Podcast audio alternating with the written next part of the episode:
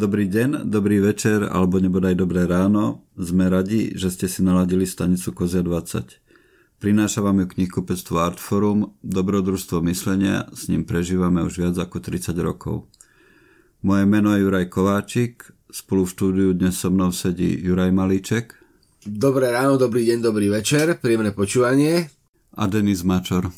Dobré ránko, vítajte.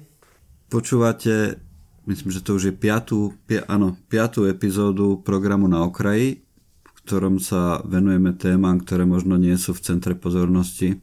Napriek tomu sa nám zdá, že sú dôležité. Dnešné, dneš, dnešnú tému by som uviedol krátkým experimentom, krátkým experimentom a teda poprosím vás o chvíľku strpenia.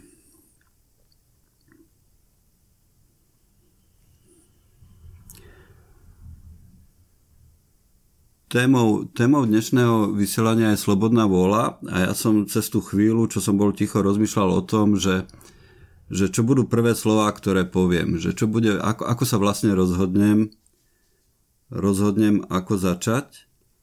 A zdá sa, že fungujeme takým spôsobom, že človek sa nemôže sú, sú, súčasne aj, aj sledovať, aj konať. A ako náhle som začal rozmýšľať o tom, čo poviem, tak som nebol schopný niečo povedať a teda zdá sa, že tie veci môžeme robiť, ale môžeme ich robiť iba oddelene. A slobodná vôľa je fascinujúca téma, hlavne vďaka tomu, čo sa v súčasnosti deje. Opäť spomenieme neurovedu a teda teórie, ktoré hovoria o tom, že v podstate slobodná vôľa ako taká je v konečnom dôsledku iba ilúzia a naše konanie je skôr dôsledkom toho, čo sme zdedili, čo sme prežili, čo sme sa naučili, ale aj to, čo sme mali na, na raňajky, prípadne čo sme zažili sekundu, dve sekundy dozadu. Na jednej strane je to fascinujúce a na druhej je to trochu strašidelné, lebo ak by sme nemali slobodnú vôľu, v čom by potom spočívala naša zodpovednosť. Prečo by sme sa mali trápiť tým, že konáme to, čo konáme a brať ohľady na to, či je to dobré alebo zlé. Takže toľko na úvod za mňa. Je to príjemná predstava. Pre mňa, pre mňa je to príjemná predstava, ale e, nie, musíme to, najprv to rozlížme, lebo pohľad, ten, ten neurovedecký pohľad, a teraz to, pozor, to, to pohovorím z pozície lajka, ktorý sa nevenuje samozrejme neurovede, hovoríme o, hovoríme o kauzalite.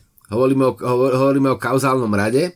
Hovoríme o tom, že vlastne ten, tá, tá, ten sieti, tá sieť kauzálnych relácií vlastne nasleduje, alebo tá sieť tých kauzálnych relácií má, je, tam proste príčina následok, je je tam jednoducho, je tam jednoducho uh, ten, ten kauzálny rad. A toto je čosi, čo aj v logike uh, vieme prehodiť.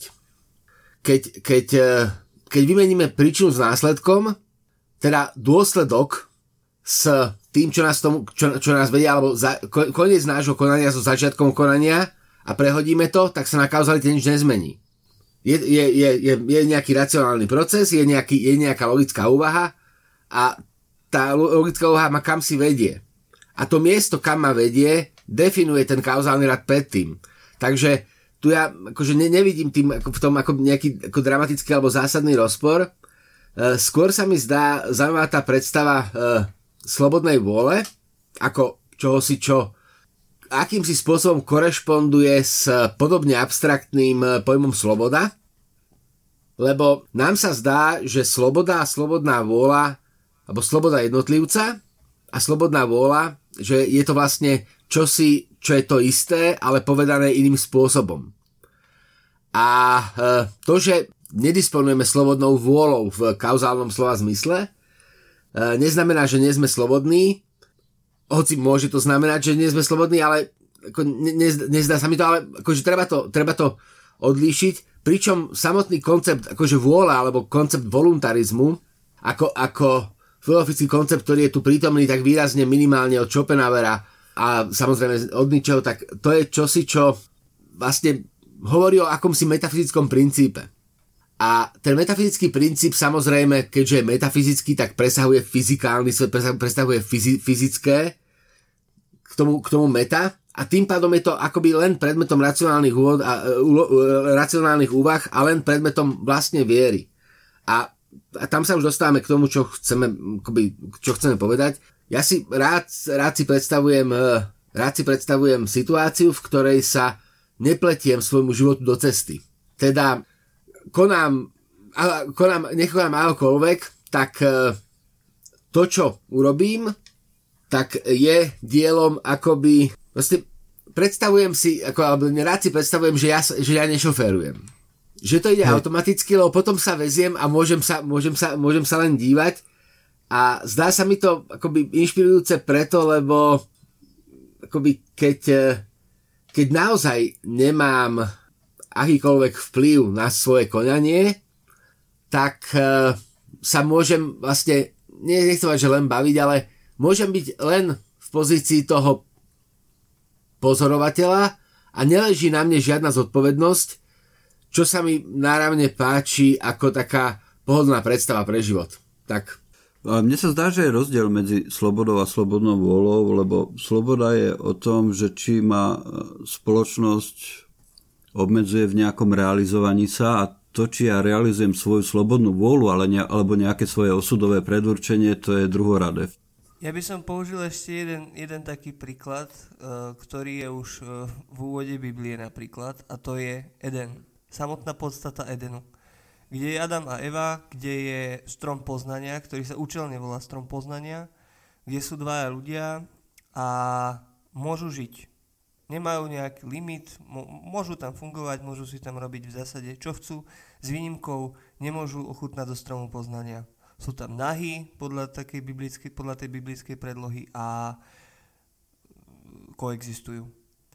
Akurát tu je ten rajský had, alebo Lilith, alebo akokoľvek si ho oblečieme, ktorý ich zláka na to, aby ochutnali toto jablko zo stromu poznania a zrazu si uvedomia, že sú nahy a keďže porušili toto jediné pravidlo, bazálne, tak sú z tohto raja aj vypudení. Čiže eh, keď niečo chcem, keď mi niekto niečo zakáže, tak eh, snažím sa zistiť príčinu toho zákazu a keď uh, sa dostanem akože na hranicu toho, že to poruším, tak sa dá hovoriť o vôli. Vôľa sa zakladá na tom, že niečo chcem. Prvá kniha, ktorá ma napadla pri slobodnej vôli je Cudzinec. Uh-huh. Kamio, ka, kamio Cudzinec. A tam sa tie veci udiali tak, ako sa udiali a tam podľa mňa nejaké veľké poznanie toho, že prečo konal, ako konal, neprebehlo. Napriek tomu Napriek tomu on bol v niečom veľmi silný a konzistentný. To je, to teraz, e, teraz je to výborné, lebo, uh, teraz je to výborné, lebo v rámci toho konceptu, v ktorom nedisponujem slobodnou vôľou, sa momentálne snažím uh, nájsť slova, ktoré už teraz sú, ktoré už, ktoré už vopred mám, ktoré, teda to čo, to, čo idem teraz vlastne hovoriť, už na úrovni plánu jestvuje, dokonca už je to dokonané teda nejakým spôsobom neriadím svoje ďalšie slovo, e, k tomu sa inak ešte dostaneme.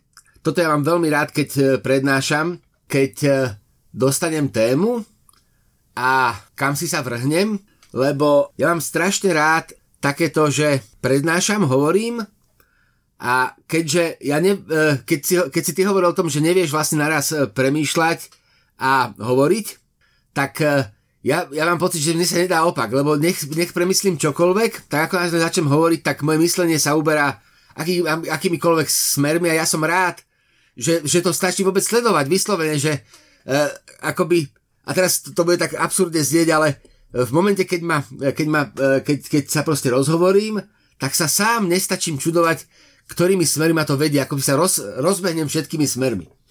Toto mám strašne rád, keď prednášam také pre vás pred, pred študentmi, že sa potom po 20 minútach pristihnem pri niečom, že auto, sem som sa ako dostal. Na toto miesto v diskusii sem, sem som proste ako prišiel. No a teraz sa dostanem k tomu, čo som chcel, čo som chcel povedať pravdepodobne. Ten, to, to, to, to, o čom my tu hovoríme, tak bez ohľadu na to, či sme to plánovali alebo neplánovali, vo vzťahu k slobode a slobodnej vôli, ale dobre hovoríme o slobodnej vôli, sa nám dvakrát už veľmi výrazne, trikrát, už sa nám veľmi výrazne objavil motív poznania. Je to, je to teda poznanie, e, hovorili sme o tom biblickom stroje, poznania, poznania, e, strom poznania dobrá a zla. Teraz sme hovorili o tom poznaní, ktoré chceme dosiahnuť a to, že akoby, ako náhle uvažujeme o slobodnej vôli, tak hovoríme o poznaní, tak to je pre mňa takým akoby veľkým signálom toho, že nech sa to myslí uh, s tou neurovedeckou, s tým neurovedeckým poznaním absencie slobodnej vôle akokoľvek, tak sa to nedotýka hodnotových rámcov a nedotýka sa to poznania v zmysle identifikovania reality také, aké sa mi javí, aká je. A teraz som to zase povedal zbyt, e, zbytočne komplikovane, ale a, to, a to je inak v konečnom dôsledku problém neurovedy. Že my sa vlastne v momente, v, ktoré, v, v ktorom vlastne zbavíme slobodnú volu tajomstva, spoznáme, že neestuje, tak sa nám akoby všetko ostatné ukáže iracionálne. Všetko sa nám ukáže také a, a, a teraz to nie, že iracionálne v zmysle uh, iracionálne ako nespoznateľné, ale iracionálne ako čosi, čo čo sa my, máme, my nemáme ako dotknúť. Sme vlastne odsúdení do úlohy pozorovateľov, odsúdení do úlohy štatistov, ktorí nech sa rozhodnú akokoľvek, nech, nech robia čokoľvek, tak v zásade to nemá na nič žiadny vplyv a toto je veľmi pohodlné, ale je to koncept, v rámci ktorého sa nedá fungovať, nedá sa prakticky jestovať. Je to, je to, je to čosi, čo jednoducho nemôžeš aplikovať do bežného života, lebo lebo to vedie, a teraz nechcem, nechcem použiť slovo nihilizmus v nesprávnom kontexte, ale e, vedie to k, k rezignácii. Vedie to k, k zúfalstvu, je to, je to, aj zúfalstvo je dobré slovo, ale vedie to vlastne k takému, k popretiu života, keď to poviem úplne jednoducho. Vedie to k popretiu všetkého, čo, všetkého, čo poznám. A akože ako, ako logická, logická konštrukcia je to, je, to, je to krásne, ale je to ten ten racionálny konštrukt, ktorý vlastne nedokážem rozbiť inak ako tak, že do neho zapojím metafyziku.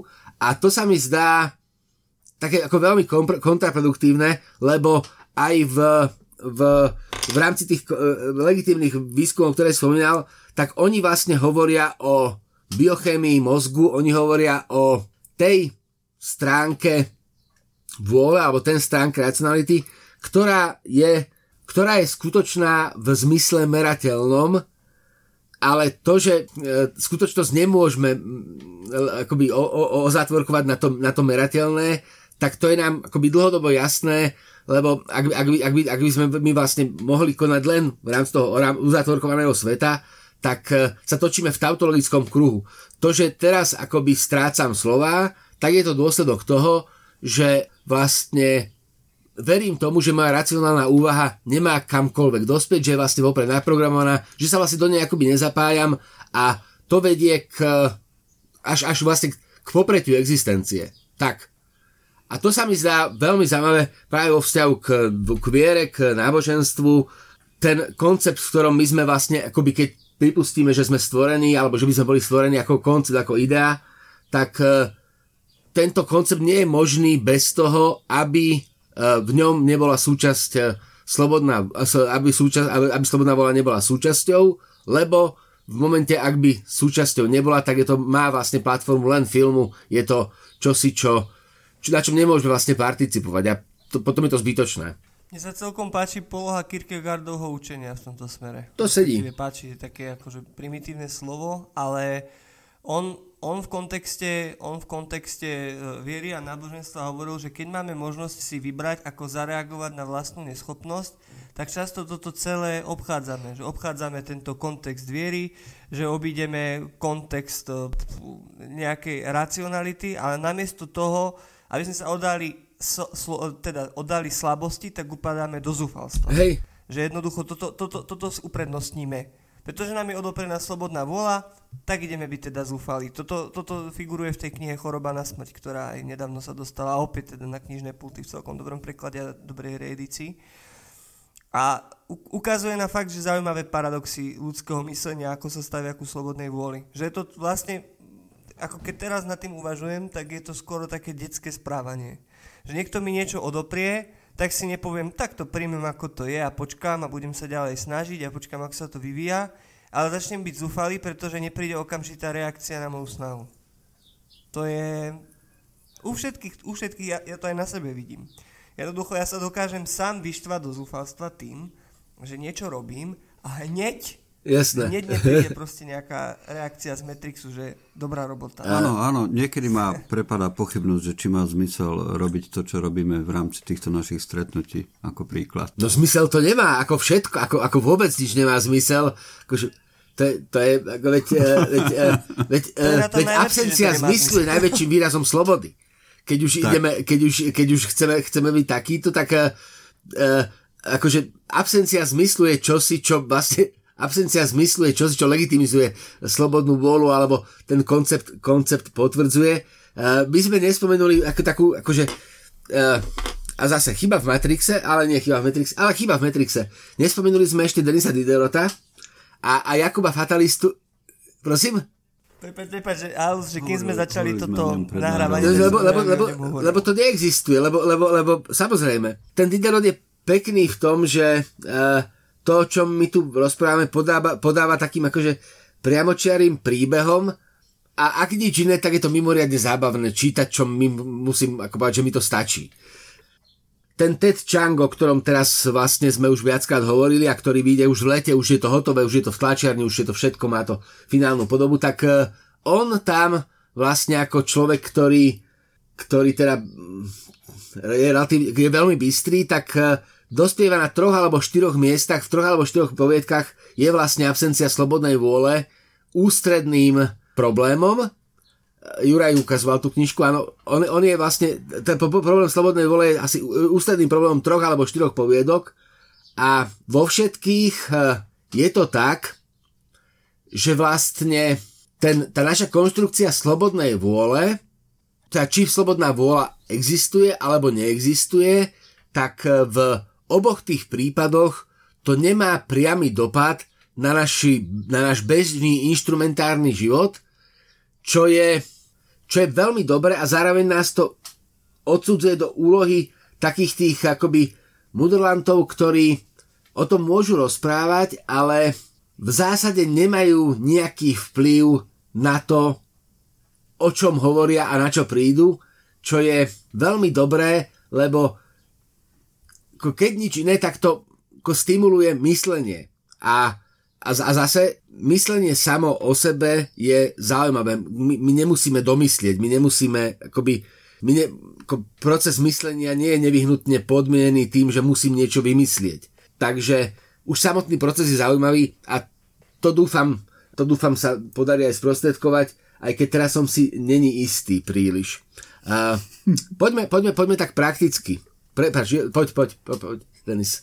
Ja som len chcel, ja som len chcel nadviazať, nadviazať na toho teda Čanga, že kľudne si môžeme aj, aj kúsok zacitovať z jeho komentárov k slobode e, v pripravovanej knihe, že úzkosť je závrat zo slobody. Keď sa rozhovoríme o slobodnej vôli, veľa ľudí povie, že ak sa, má, ak sa máte skutočne slobodne rozhodnúť pre nejaký čin, aby ste, sa zaň zároveň, aby ste zaň zároveň nesli morálnu zodpovednosť, musíte mať možnosť urobiť za presne No. rovnakých okolností niečo diametrálne iné. Tak, Čo je Kantov morálny imperatív, len inak povedaný, ale presne. To je jedna z vecí, taká predstava, s ktorou ja rád sa občas zahrávam, že keby sa človek ocitol v nejakom inom časopriestore, v nejakom inom paralelnom vesmíre, kde by zrazu bol on so svojou minulosťou, ale bol by mimo tých vzťahov, ktorý je zasadený v tom súčasnom svete, že či by dokázal byť, nie, že či by som sa stal niekým iným, alebo by som bol v podstate plus minus tým, kým som dnes. Či by ma to zmenilo, alebo že či by som zo sebou niesol tú minulosť a ako dlho by som ju niesol. A možno iba poznámka k tým neurovedám, mňa stále fascinuje taký ten nepomer toho, že aké úsilie dávame do skúmania svetu okolo seba a aké úsilie dávame do skúmania vesmíru v nás. Na začiatku tých pokusov o slobodnej vôli bol, myslím, Benjamin Libet je to meno. Ja tiež samozrejme nie som odborník, treba zdôrazniť a to sú veci, ktoré poznám viac anekdoticky ako, ako, ako hoci ako Ako ináč. fakticky do... A, Ako, a, a, a on teda robil, robil tie pokusy takým spôsobom, že povedal ľuďom, že aby vo chvíli, keď budú chcieť, zdvihli ruku. hej, A meral, me, meral reakcie ich mozgu a zistil, že to, že sa ruka začala pohybovať, prišlo skôr, ako prišla tá myšlienka, že idem zdvihnúť tú ruku. To bolo na úvode toho a to sa dialo v 80 rokoch a myslím, že v tom čase sa plus minus zhruba začal stavať ten veľký urýchlovač Aha. vo Švajčiarsku pri Ženevskom jazere a skutočne ten nepomer energie, peňazí, úsilia, všetkého, ktoré sa vkladá do jednej a do druhej oblasti je gigantický a fascinujúci pre mňa. Počkej, ko, ko, e, v 40 rokoch hovoríš? 80 Ten Libet bol v 80 rokoch. Keď sme lietali raketoplánom a všel, všel, všel, čo sme skúmali vo vesmíre a pritom skúmanie ľudí premieha na veľmi základnej úrovni. Ale jedna, jedna kniha, ktorú by bolo možno dobre spomenúť v tomto zmysle je určite Robert Sapolsky a jeho kniha Behave. Vyšlo to aj v češtine, volá sa to Chování. A tá sa venuje skúmaniu toho, ako nás ovplyvňuje v našom konaní to, od, od toho, že aké gény sme zdedili, čím sme si prešli, aká bola naša výchova, aké bolo naše vzdelanie, ale aj tým, že čo sme mali na raňajky, alebo čo sme videli pred sekundou, alebo čo si myslíme, že sme videli pred sekundou, tá pravda môže byť vždy iná.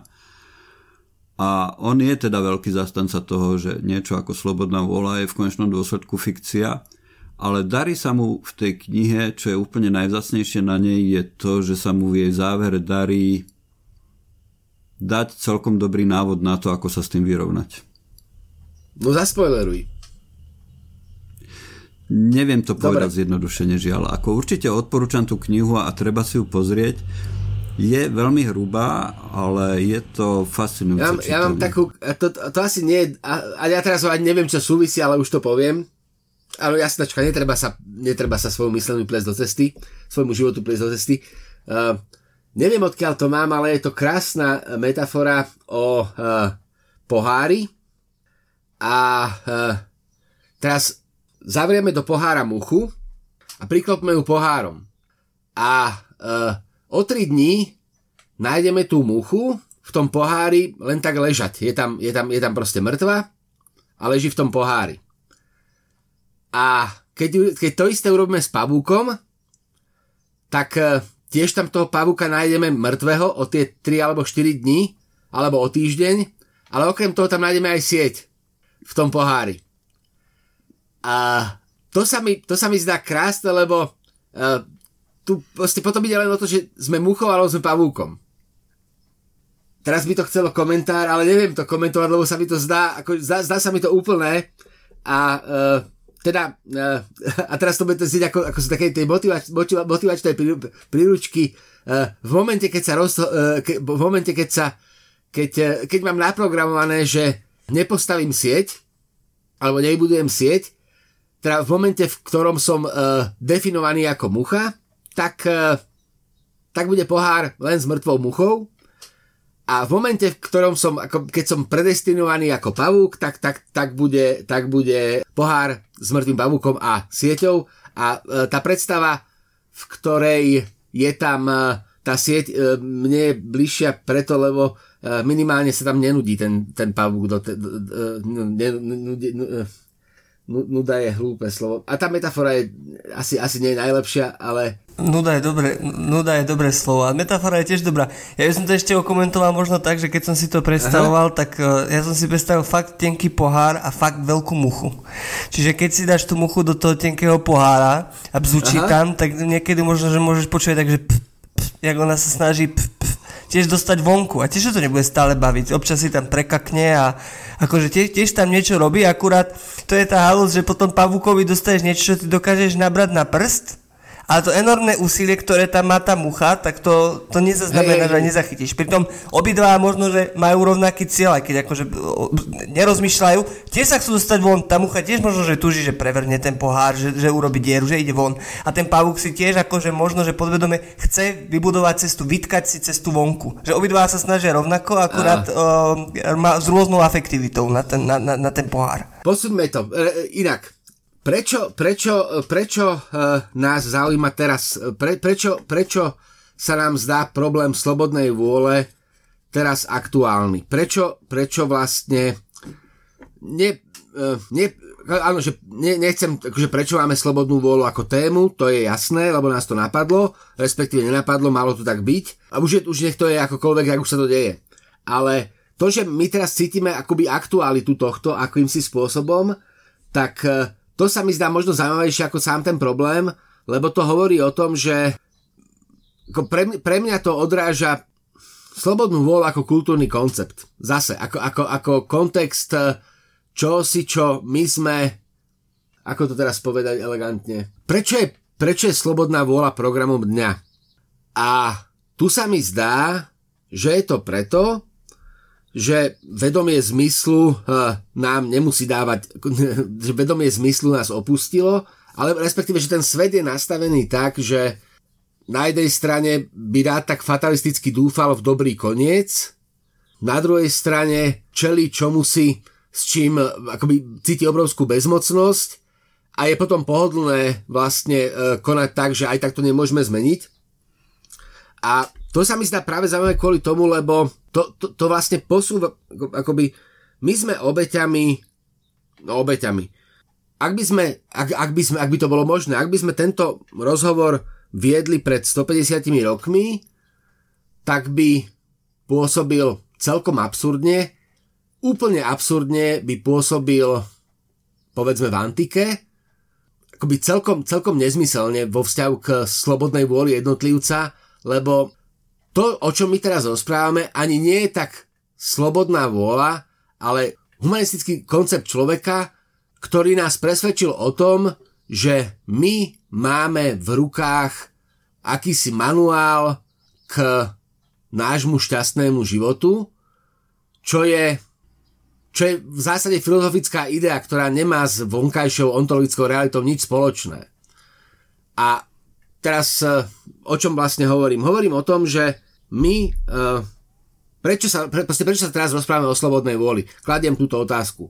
Prečo sa rozprávame teraz v je, je proste 2020 rok, svet je aký je, prečo sa rozprávame o slobodnej vôli a nech sa, nech sa rozprávame ako, nech sa rozprávame kvôli čomukoľvek, je to podmienené, podmienené tým, aký, akú kultúrnu predstavu o slobodnej vôli máme. Teda nehovoríme o slobodnej vôli, ale o našej predstave o nej. Čo je vlastne vždycky, ale akože je to dôležité, lebo potom sa vlastne zdá, že my len akoby míňame slova, alebo len, len tárame dokonca v istom slova zmysle a to je práve preto, že, že nám vonkajší svet, chtiac či nechtiac, prestáva dávať zmysel.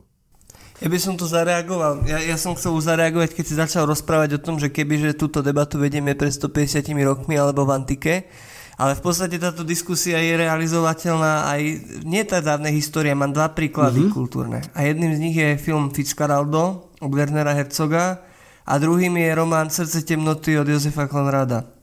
Stred dvoch diametrálne odlišných civilizácií. Jedna z nich má predstavu o tom, že tá ich civilizácia je v niečom lepšia, pokrokovejšia a že dokáže programovo riešiť problémy, na ktoré tá spoločnosť, do ktorej oni prichádzajú, nedokáže reagovať. Fitzgeraldo chcel postaviť v Peru, v Peru operu proste pre e, domorodých obyvateľov, ktorých neuveriteľne táto hudba upokojovala a ona s takou posadnutosťou a vierou v e, svoje mesiášstvo sa tam drál cez ten prales, aby im tam tú operu postavil. Srdce temnoty tiež podobný príklad. Ako našiel doktora Kurca? No, no, no, no šialeného proste, lebo sa mu nepodarilo zmanipulovať ten svet, do ktorého prišiel s tým, že ho zmanipulovať ja, ide. Že mu prišiel dať svoju vôľu. Oba, o, aj, aj Konrad, aj Hercog uh, sú vlastne, uh, uh, to sú vlastne, oba, oba sú to existenciálne príbehy.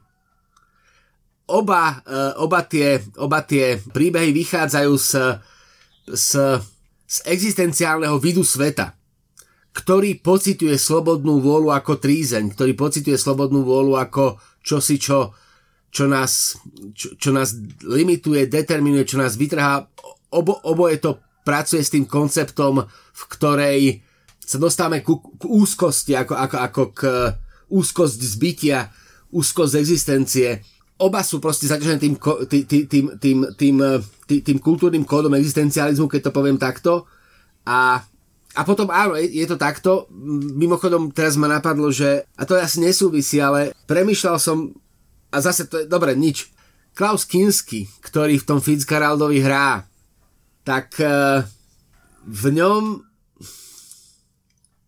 to existenciálne šialenstvo o ktorom, o ktorom akým, alebo ja o ňom hovorím, lebo diskusie o slobodnej vôli dnes sa mi zdajú existenci, existenciálnym šialenstvom.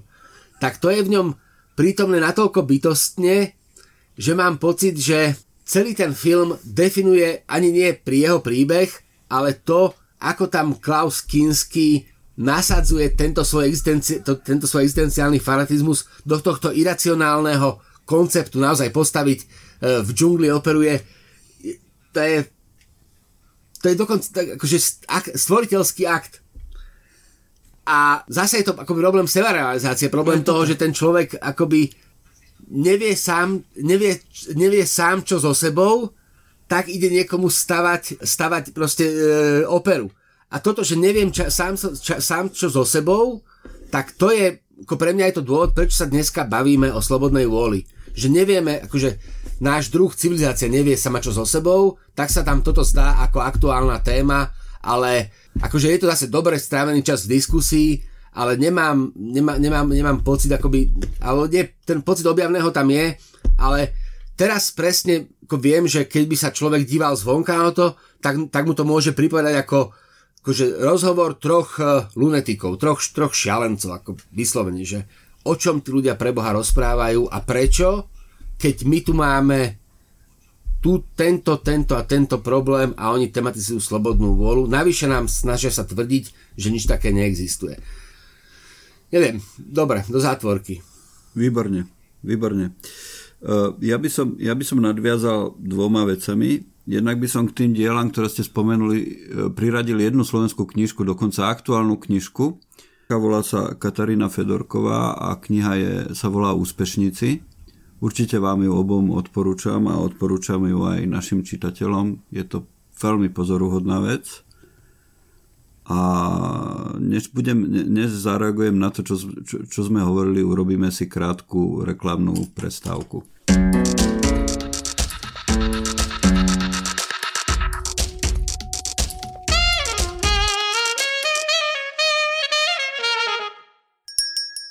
Ellie Smith, Jeseň. Kniha, ktorá je súčasťou autorkinho kvarteta ročných období, bola nominovaná na Man Bookerovú cenu a je označovaná za prvý pobrexitový román. V Slovenčine vyšiel aj druhý román zo série Zima a prekladateľka Kristýna Svrčková už pracuje na tretej knihe s názvom Jar. Jeseň vyšla v edícii Klad, ktorá je zameraná na súčasné poklady prekladovej beletrie. Ellie Smith, Jeseň.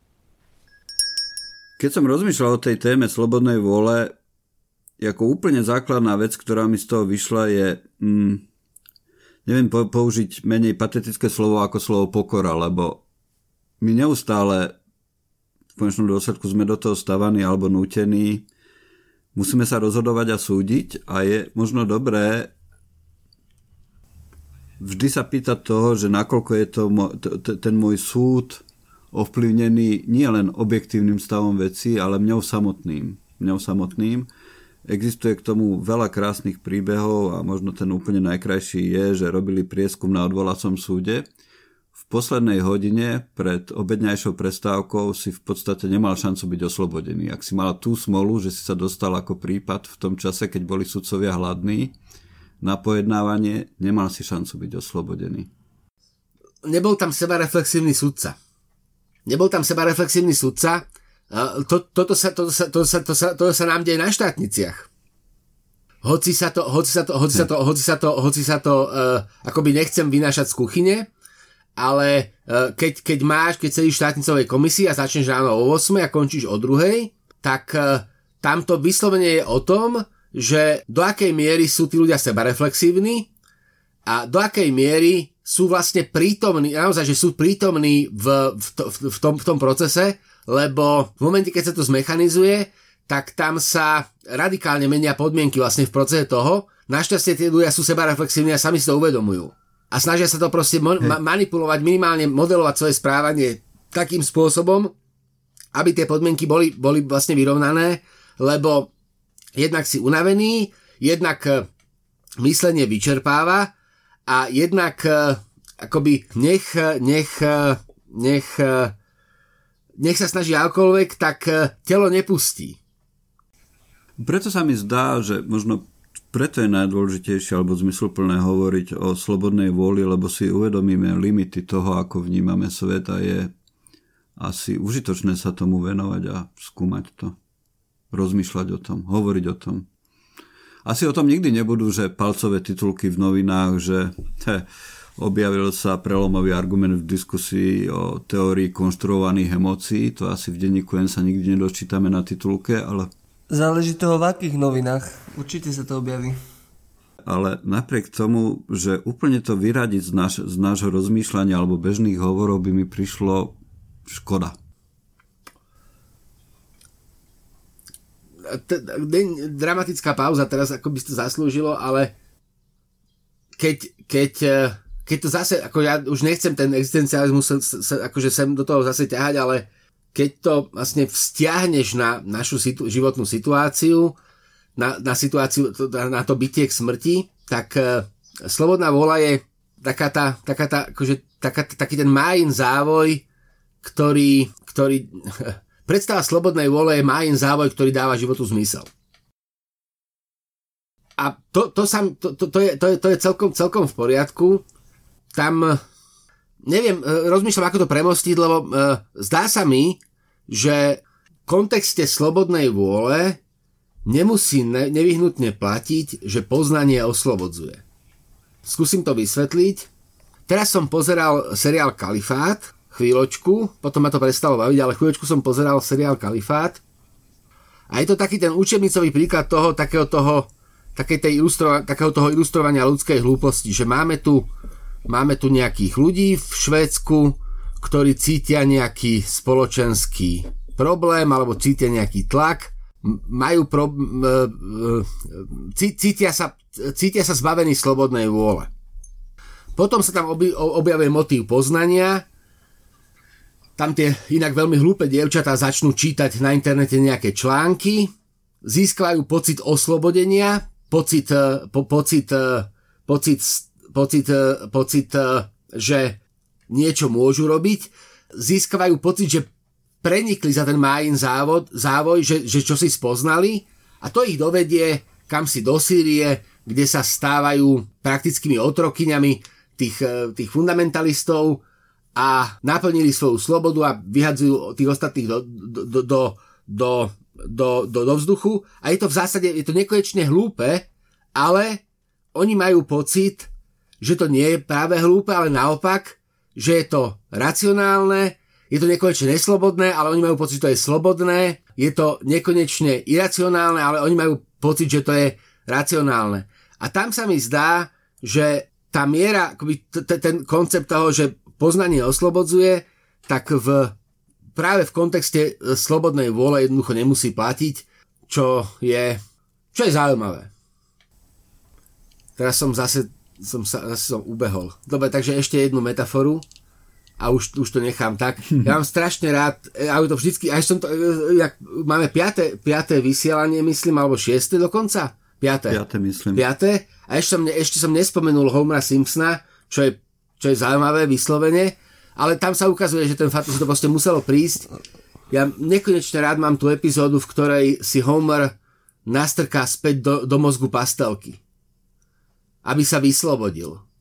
Lebo uh, to je čosi, čo, čo ma proste nadchýna. Len to pripomeniem, je epizóda Homera Simpsona, kde sa proste príde na to, že Homer je, aký je preto, lebo od detstva má v nose pastelku. A on ju raz náhodou vykýchne, alebo mu ju odstránia a potom začne nerozumieť svetu, začne chodiť s Lízou na abstraktné filmy, prestane sa baviť na televízii, a, a je taký, ako prestane byť vlastne Homerom, prestane byť šťastný a na konci ten epizóda končí tak, že Homer sa ráno zobudí a vidíme, že Homer je aký je a nájde Líza list na rozlučku, ktorý on napíše v momente, keď si tú pastelku toho no, nosu pchá znova. Že jednoducho on v tom svete nevie žiť. On, on proste akože spoznal svet, ale akože nechce v ňom žiť, tak si tam tú pastelku dáva znova a toto sa mi v tom kontexte, o čom sme hovorili, zdá natoľko akože silné, že tým ja vlastne skončím, lebo naozaj tu na poznanie nemusí byť oslobodzujúce, ale môže byť zväzujúce a to je pre mňa ako človek, ktorý sa vlastne desí z odpovednosti, desivý koncept. Hej. Možno, aby sme sa posunuli kúsok ďalej, m, možno k téme slobodnej vôle by bolo dobre spomenúť aj tému anarchie.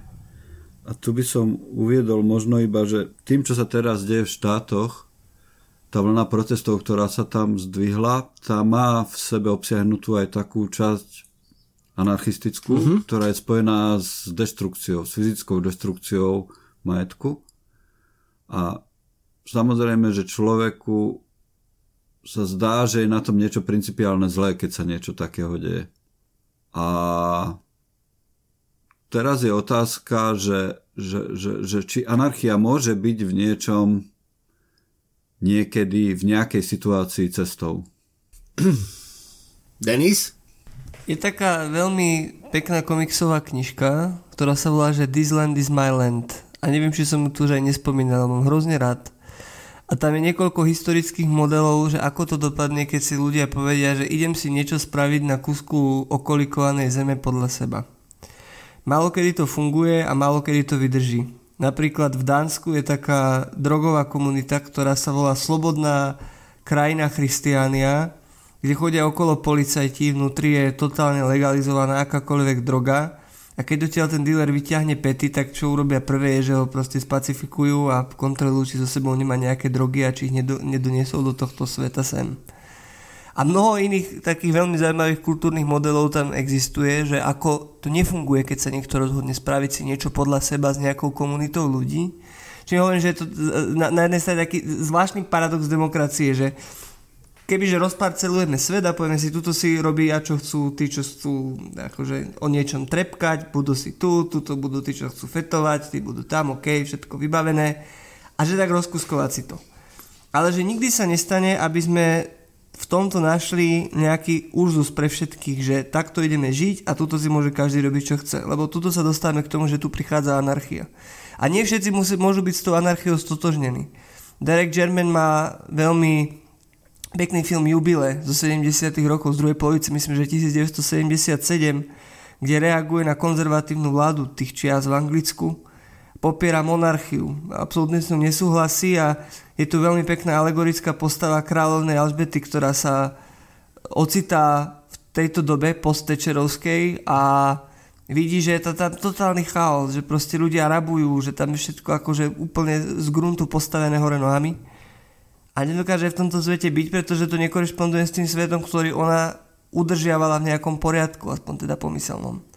Tým narážam na to, že aj tá anarchia je ambivalentný pojem a nedá sa považovať za nejaký dokonalý stav bytia, pretože myslím, že nejaký štát nevydržal na tej anarchii. Aj tá francúzska revolúcia, čo vypukla 14. júla 1789, sa v istom momente dala považovať za anarchiu, ale vidíme, kam to spelo. Jednoducho tá anarchia je len aktom niekoľkých dní, ktorá reaguje na ostrý nesúhlas, otvorený nesúhlas s niečím, voči tomu tá komunita v tej danej dobe bojuje. Ale keby, že si zoberieme kameru a mikrofón a ideme do konca 18. storočia sa opýtať niekoho s tými vidlami, že a čo zajtra, pán rabujúci? No tak ja neviem, že či by on akože vedel povedať. Tak povedal by, že tak už tu nebude kráľa a to mi stačí a íď, lebo ťa pichnem tými vidlami tiež. A ideš, ideš. Vieš, proste na, nad týmto rozmýšľam.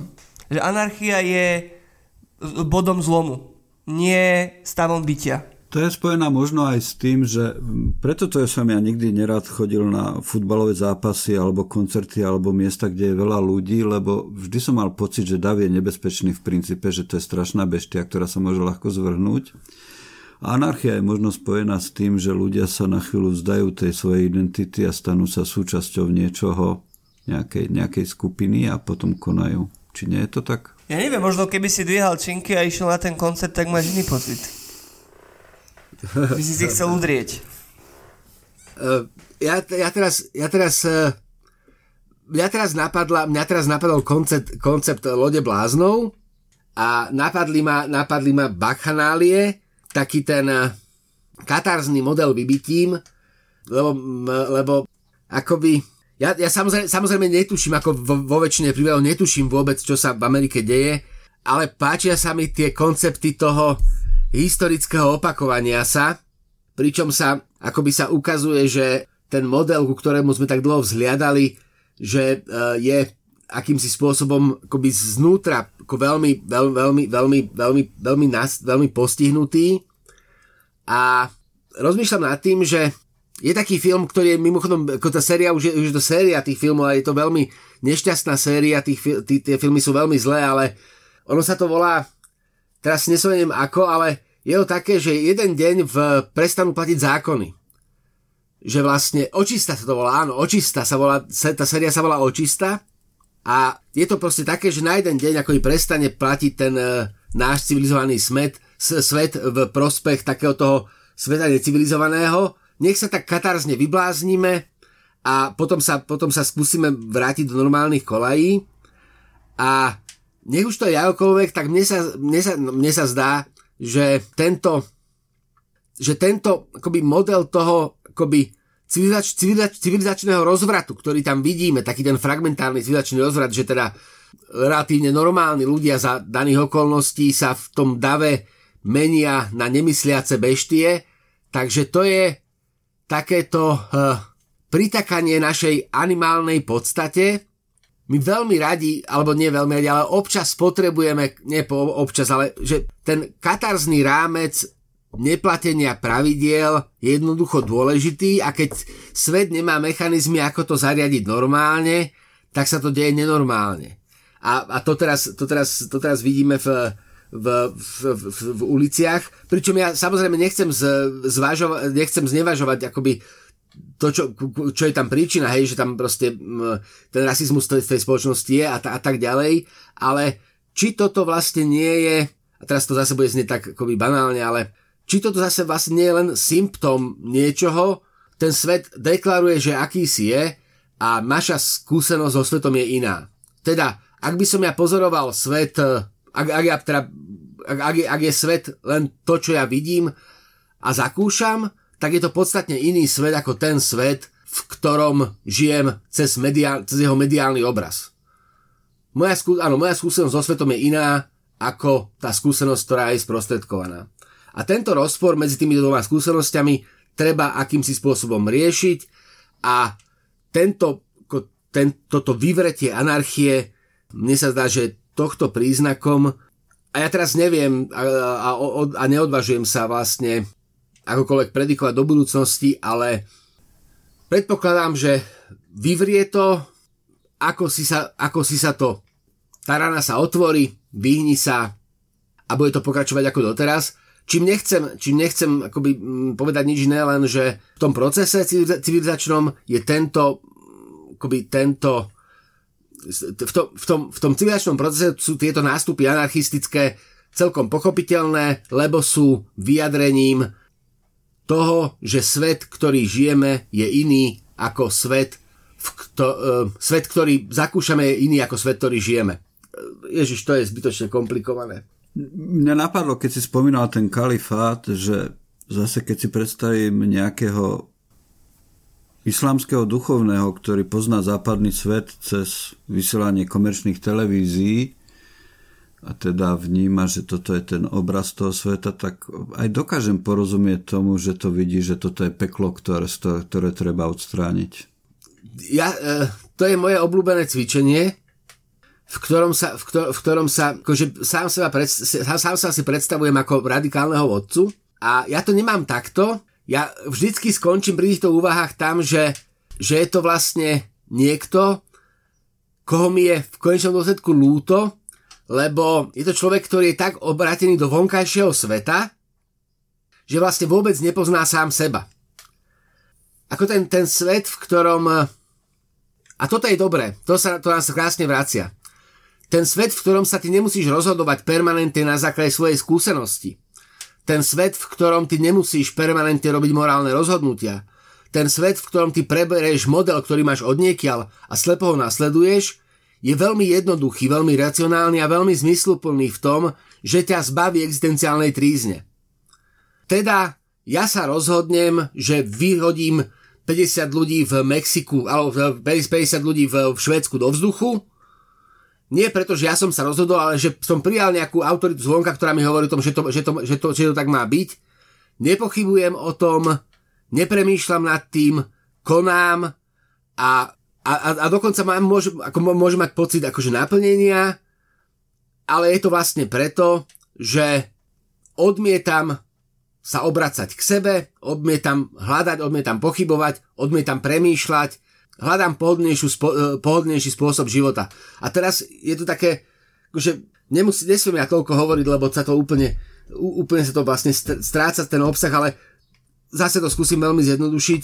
Súd s fanatikom, akýmkoľvek fanatikom, zdá sa mi, že je to veľmi pohodlný spôsob, ako ignorovať skutočný problém a ten skutočný problém je vždycky, akoby vždy, vždy ostáva vlastne vo mne. V tom, že ja sa neviem, ako si vysporiať s vonkajším svetom, že ja neviem, akým si spôsobom šťastne žiť.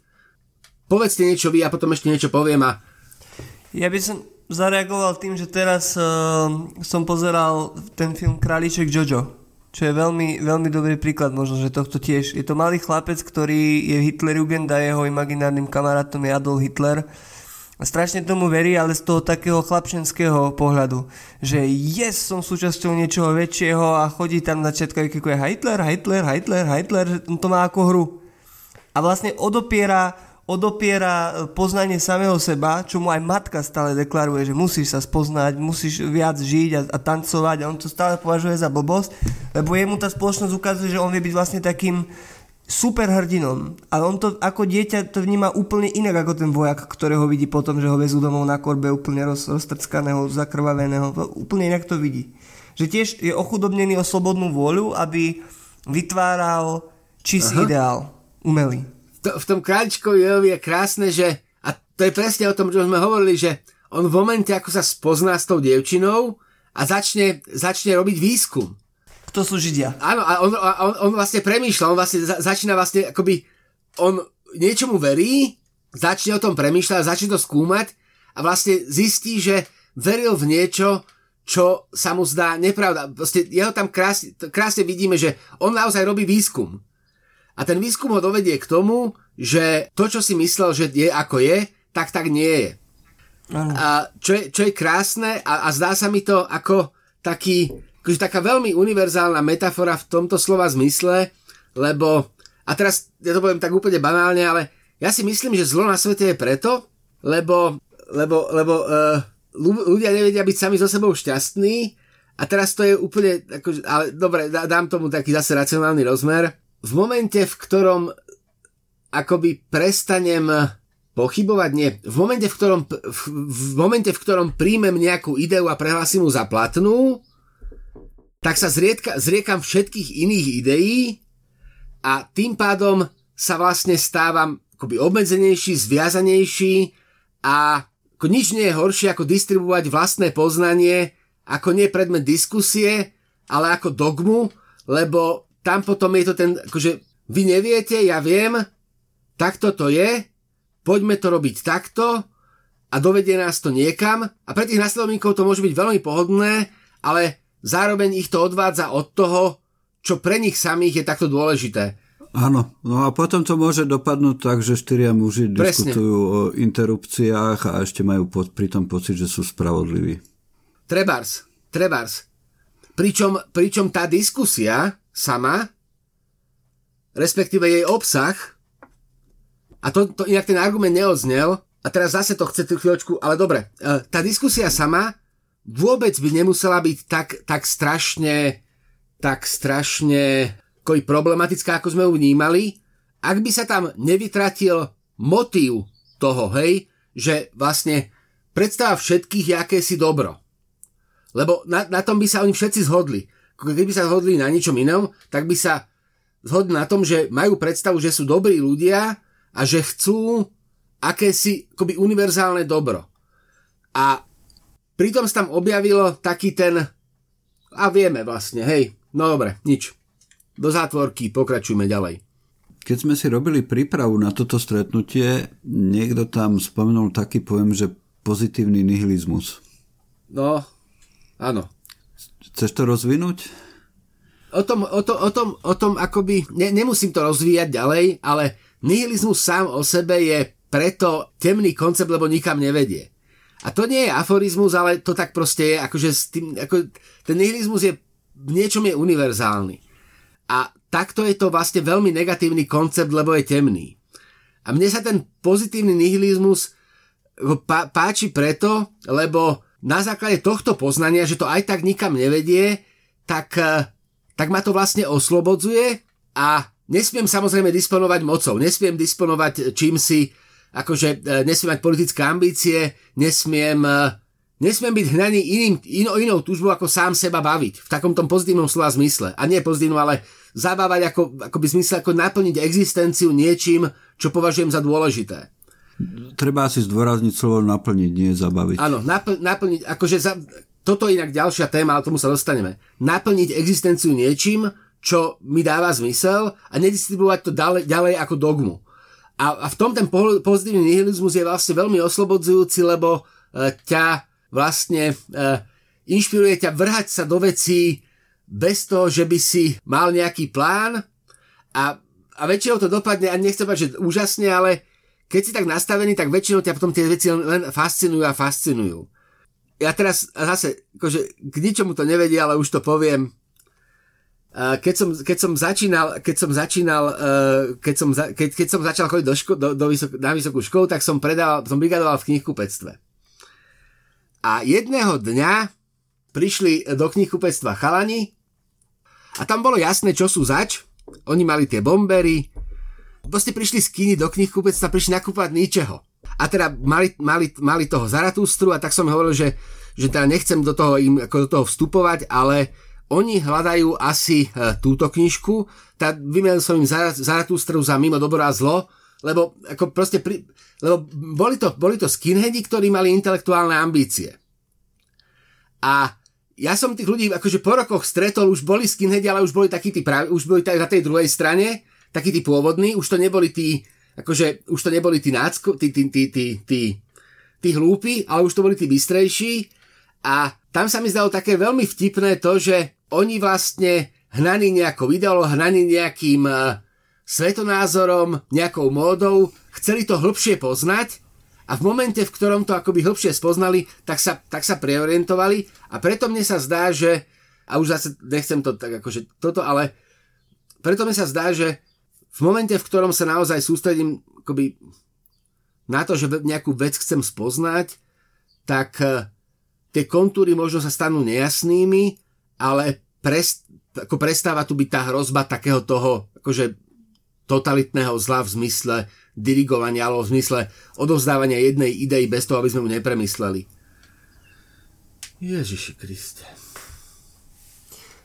To si už dneska povedal 4 Ja viem, to je presne, ja sa zaciklím, ne, neexistuje slobodná vôľa. Hej.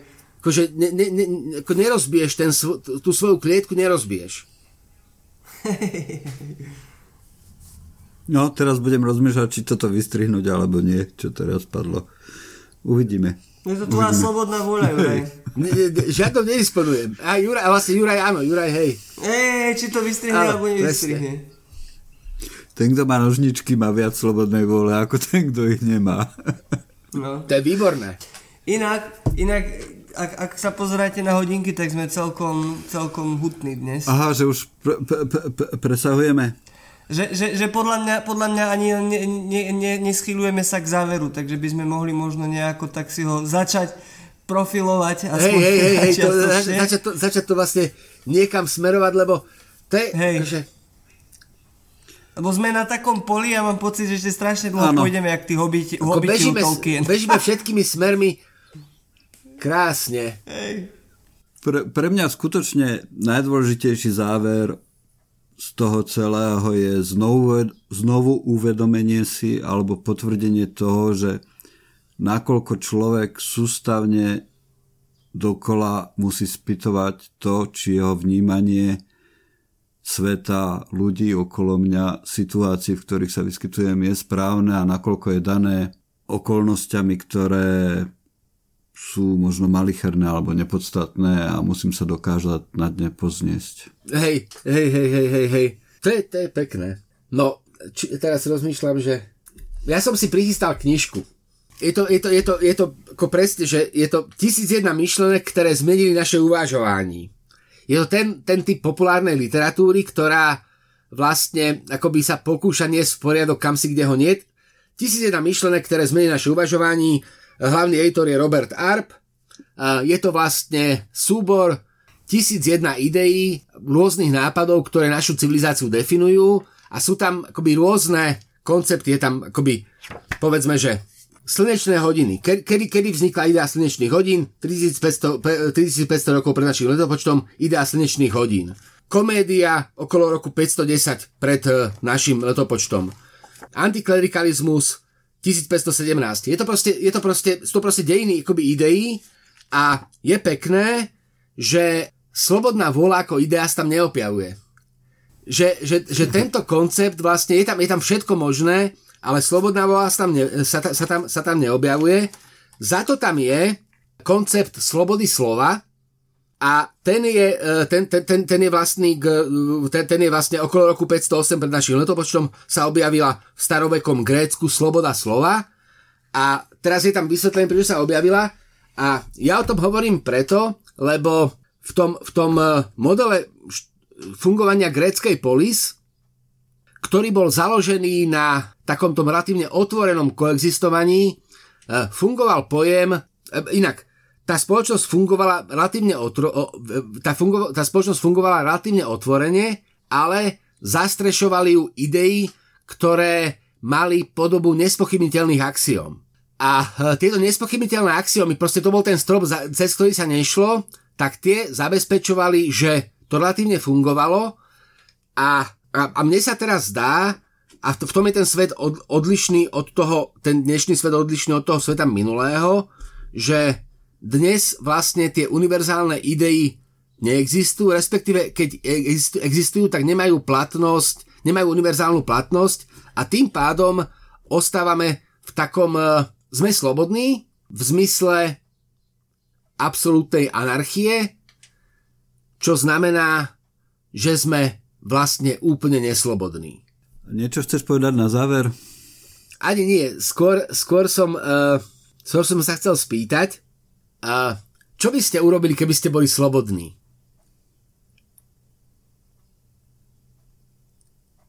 Keď mne sa zdá, že ja som... Výborne, to stačí. To je... ja, neviem, čo, ja neviem, čo skôr. Ty nevie, uh, Jurajovi sa zdá, že je a ty, ty nevieš, ty, ty nevieš, ty nevieš uh, čo skôr. A toto, sa mi, toto, je, toto je jak fantastická pointa. Dobre, tak ostaňme, ostaňme pri nej Áno. možno ostaňme pri nej. Ja určite ďakujem poslucháčov, čo vydržali dnes s nami do konca. A dnes to bolo naozaj extrémne. Dnes to bolo dlhé a spletité, musíme si vyberať no, jednoduchšie témy. Určite ďakujem Jurajovi Maličkovi. Ja ďakujem, bolo to veľmi inšpirujúce, ale zároveň mám pocit, že dnes sa, dnes sa uh, budem zvedavý na reakcie, lebo dnes mám pocit, že sme narazili na naše limity. Alebo ja som narazil na svoje limity, tak. A takisto ďakujem Denisovi Mačorovi. Ja tiež ďakujem, hádam nás nestopnete v polovici. Lúči sa s vami Juraj Kováčik, počúvali ste vysielanie stanice Kozia 20. Prináša vám ju 500 Artforum, dobrodružstvo myslenia, s ním prežívame už viac ako 30 rokov. Ak sa vám naše podcasty páčia, tak nám dajte hodnotenie na vašej podcastovej platforme alebo nás odporúčte vašim priateľom, čo by možno bolo ešte lepšie.